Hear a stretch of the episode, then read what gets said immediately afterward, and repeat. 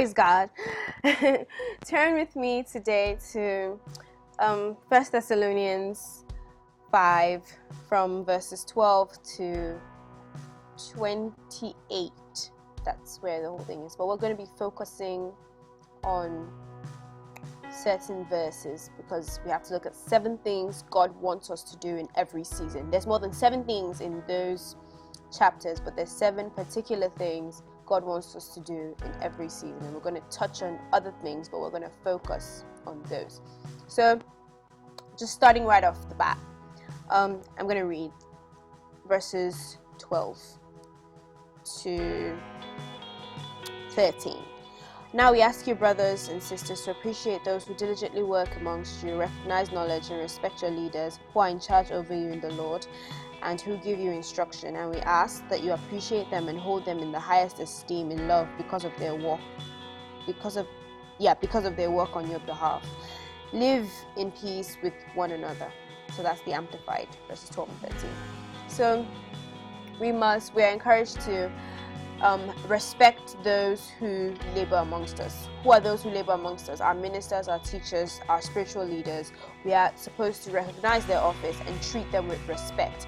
There shouldn't just be peace between us and our ministers, but there should also be um, peace amongst ourselves. So there shouldn't be any petty rivalry. There shouldn't be anybody um, contending or saying, um, I, I, I, follow Apollos, I, I, follow Paul. You know, you know the banter. There shouldn't be anybody doing this is my favorite minister. I don't want to listen to anyone else. I won't come to church today because it's not my favorite minister preaching. None of that. There should be peace and there should be unity amongst all of us.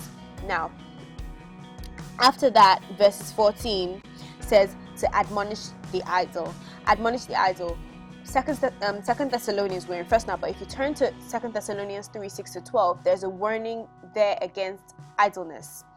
It's never, it's, there's no way it is ever good to be idle. An idle soul shall be hungry. That's Proverbs, Proverbs 5.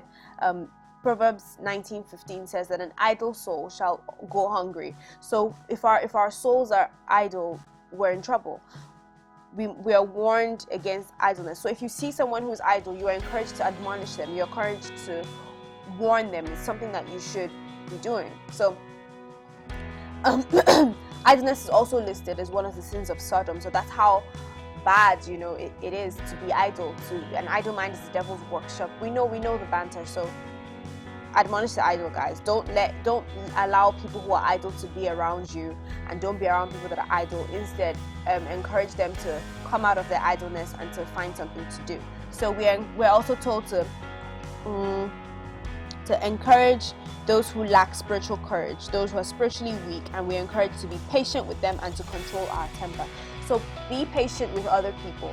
There are people who are just coming to Christ. There are people who don't understand a lot of things. Don't immediately expect everyone to understand what you're saying. Be patient, try to explain. And if you can't explain, just direct them to someone who can or direct them to somewhere where they can find some other explanation. Be patient, you know, temper judgment with mercy be calm and be patient and encourage those who are faint-hearted. If there's people who are not spiritual not as spiritually strong as you and those who lack spiritual courage they, they're, they're shy encourage them you know and, and lift them up in the spirit as well.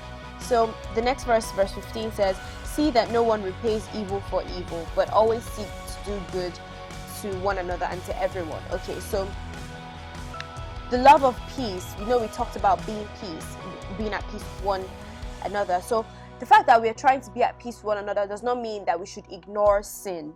You know, where where where there where there's where there's sin, there can't exactly be peace. So even though we're trying to live at peace with one another, it doesn't mean that we should um, ignore sin. We should always make sure that nobody repays evil for evil. Because you are trying to be at peace with someone does not mean that you should watch as people are repaying evil for evil. If people are repaying evil for evil, you should speak up, you should talk about it. Always seek to do good to everybody, to everybody. Strangers, family, everybody. Everybody, do good, do good to everybody. So, saying a kind word it, it is also doing good just bearing with one another is also doing good being long suffering is also doing good keep down your anger that's also doing good whatever people do to you doesn't mean you must retaliate the way that you, you the way we treat others is never based on how they treat us. The way we treat others is based on how Christ treats us. And if you know that God has not been good to you, then feel free to be bad to other people. But God is always good to us, so we must always be good to other people. Now, when we respond with when we respond to evil with joy, it, conf- um, it confuses uh, the kingdom of darkness because when you when you respond with evil for evil, they understand that. But when you uh, respond to evil with, with good, they're confused because if someone is beating, for example, if someone is um, hitting you and you respond with laughter, it's confusing because you're the, the person who's hitting you will be wondering why is this person laughing. So it's conflicting because when someone um, when someone hurts you, they're expecting you to react with pain. The point of them hurting you is so that you can be hurt, obviously. So if someone is trying to hurt you, but instead you're being joyful, you're not stooping to their level you're not saying you're not you're not coming down to their level and it confuses the enemy so when you do the opposite of what the enemy expects obviously they'll be confused so that's why we must always repay evil for good now moving on moving on we get to our first um, our first thing on the on the list of seven things that God wants us to do in every season, and that is rejoice. Rejoice always. I know that's that's that's um First Thessalonians 5:16, very popular verse. Rejoice always and delight in your faith. What does it mean to rejoice always? How is it possible hmm, that we can rejoice always? So we cannot read that verse in isolation without reading the next verse. Be unceasing and persistent in prayer. So if you read everything together, it's going to read Rejoice always, pray without ceasing, give thanks in all circumstances, for this is the will of God in Christ Jesus for you. In order to in order to rejoice evermore, we must pray without ceasing. Those two things go hand in hand. We would rejoice more if we prayed more. Rejoice always. The way to rejoice, I'm just going to go over it again. The way to rejoice always is to pray without ceasing. If you re- if you pray more, you would rejoice more. It doesn't have to be warfare, casting out demons, or deliverance before it is prayer. And that's what we often fail to understand. Prayer is really just talking to God. When it comes to talking, you can have gentle conversations just as much as you can have a violent conversation. All of it is prayer. A truly prayerful life is a life of constant joy. So if you pray, you will rejoice. Joy is more than a feeling, it is a state of being. You can feel pain but yet be joyful. A woman who's having a baby is in pain but is joyful. At the same in the same time space, in the same time space, Jesus wept over Lazarus and then thanked his father for hearing him. He was thankful, but in the same at the same time he was sad because of what, what was going on. So it's the same thing. We can apply this to our own lives. We might be, you know, I was I was I was I felt like getting a scholarship was always God's will for me at the time, and I was joyful because I was like, you know what, I'm gonna get the scholarship. And then even when I didn't get it, I was still joyful because I felt like God just saved me from myself. I felt like God has saved me from myself because the only reason I chosen that school, the school I wanted to get a scholarship in, was because I wanted to boast that I was going there. It's actually KCL. I got into KCL and I was gonna, I was literally just gonna just go boasting, oh my god, I got into KCL, I got into KCL. And so when I didn't get the scholarship, it was like, oh, okay, so I can't boast anymore. so I feel like God saved me from myself because if I had gotten the scholarship, then I would have gone around boasting and it would never happen because pride is just never good. So I felt like God saved me from myself. So sometimes we, we, we should able we should sorry excuse me. We should be able to rejoice. We should be able to find the joy and find the good in every circumstance. Give thanks in all circumstances. It doesn't matter what you're going through. Give thanks. It is possible to give thanks in every circumstance because there's always something good. In the midst of whatever chaos, whatever trial, whatever turbulence, whatever tribulation, there is always something to give thanks for. There's always something to rejoice for. And if you pray, you will always find reason to rejoice because when you pray and when you pray to God, you communicate with the one person who oversees all things. You are communicating with the person who sees the full picture. If we zoom in on picture. That's how life is for us because life is individual. But for God, life is collective. He's he holds the substance of all life. So he sees all things. When you are in constant prayer with him, you are able to see how the dots connect. So there is always something to rejoice out of. You should not, you should come in, you should come out of prayer with something to rejoice about.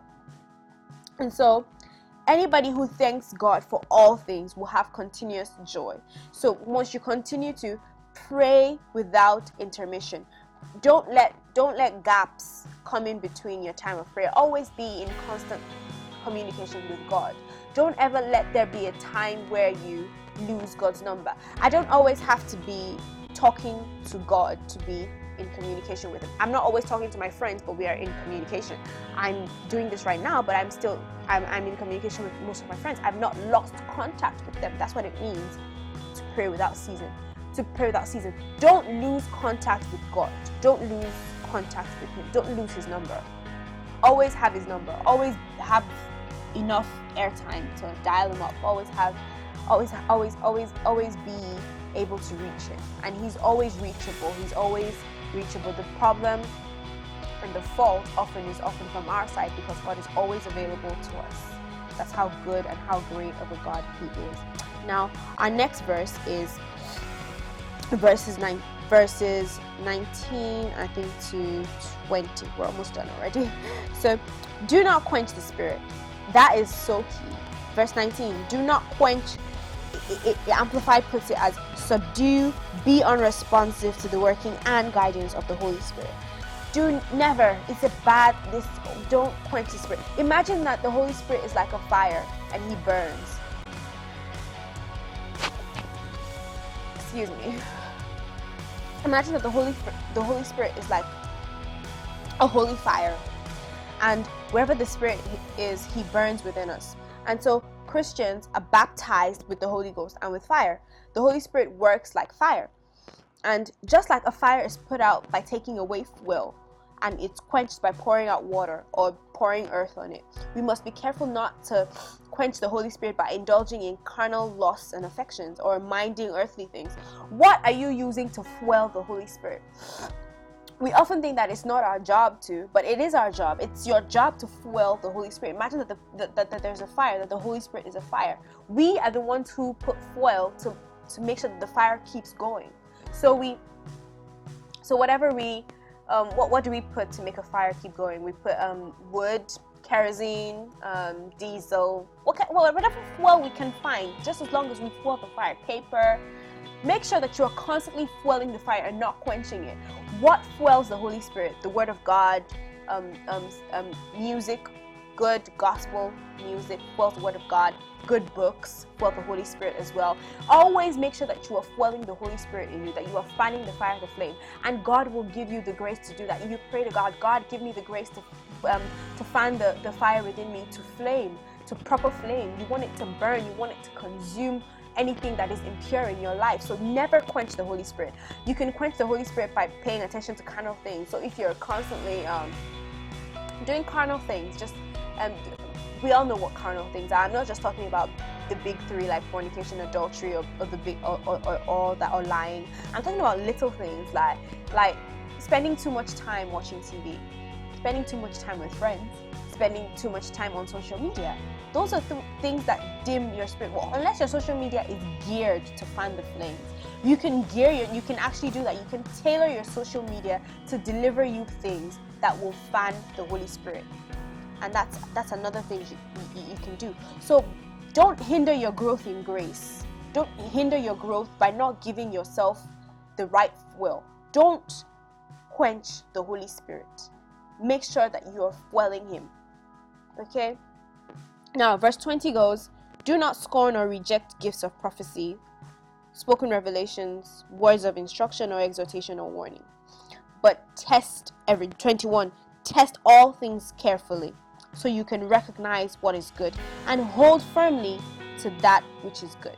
Now, I talked about this on my blog, um, on um, on my blog. Um, I think it's um, called "And Testing the Spirits." Yeah, I, did a post on testing the spirits. Now,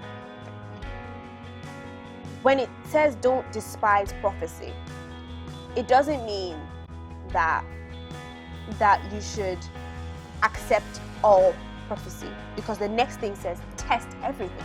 So don't despise prophecy at all. Don't say, oh, well, I don't believe in prophets, so I'm not going to hear what you have to say. No, don't do that. Test everything. Feel free, receive it. Whenever people come to you, don't despise prophet. Receive the prophet. Receive the prophet. Receive all your all the gifts of prophecy, whatever spoken revelation is told to you, whatever word of instruction or exhortation is given to you, receive it. But test it. The next verse literally says, test everything. So everything that you receive in prophecy, you must test it. How do you test prophecy? By discerning. By discerning spirits. By discerning spirits. Um, discerning of spirits is actually a gift. It's a gift of it. It's a gift. Yeah, it's a gift. It's one of the nine gifts. And you should ask God for that. Ask God. Because when you receive prophecy, you must test it. And when you test it, not all of it will be what will meet up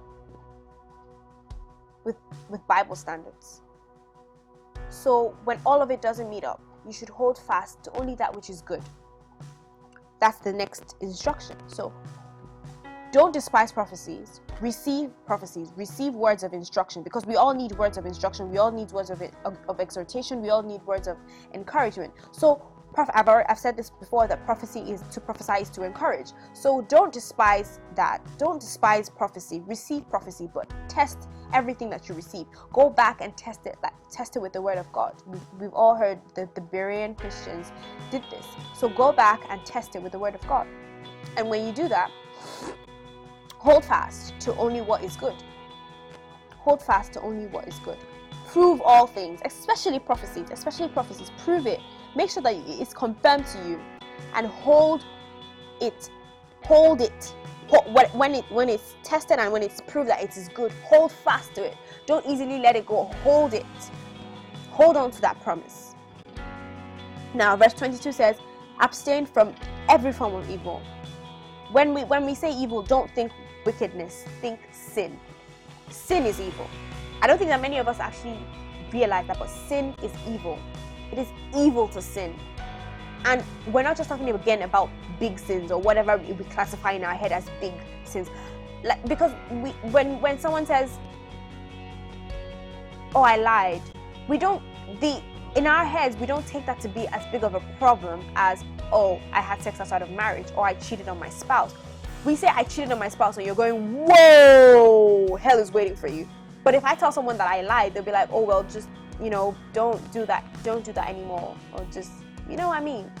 But it, both of them are evil. It is evil to lie. It is evil to bear false witness. It is it's just as evil to, to lie as it is evil to commit adultery. So when we say abstain from every form of evil, we should abstain from whatever looks like sin, whatever leads to sin, and whatever borders upon sin. This is why secular music is such a touchy subject because it borders upon sin. It borders upon it. It leads to it. It looks like it. It may not be it, but it's starting to look like it. It, it leads to it and it borders upon it. All those those three things.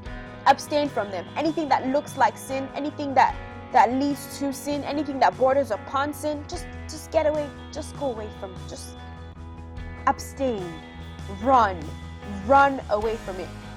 Be shy of sin. I know that we are encouraged to be bold, but when it comes to sin, be very shy. Run away from it. Shun it. Shun it. Look at it like it's a taboo. Avoid the temptation to approach it because it looks alluring, but avoid evil. Sin is evil. And that's that.